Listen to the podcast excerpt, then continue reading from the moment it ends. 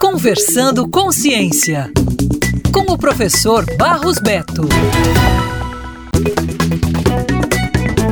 Uma pesquisa internacional liderada por cientistas da University College of London, da Inglaterra, revelou que algumas espécies de árvores dominam as principais florestas tropicais do mundo, com milhares de espécies raras constituindo o restante.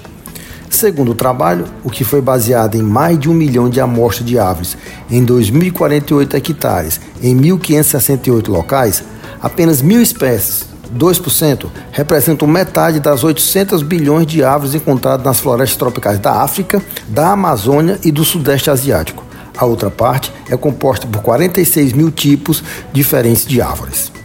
As florestas tropicais africanas são as que têm menos espécies totais em comparação com as da Amazônia e do Sudeste Asiático. Ainda assim, a sua diversidade segue o mesmo padrão.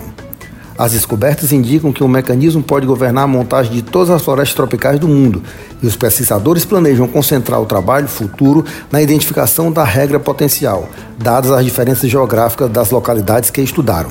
Isso é pesquisa, isso é ciência, tecnologia e inovação, valorize sempre.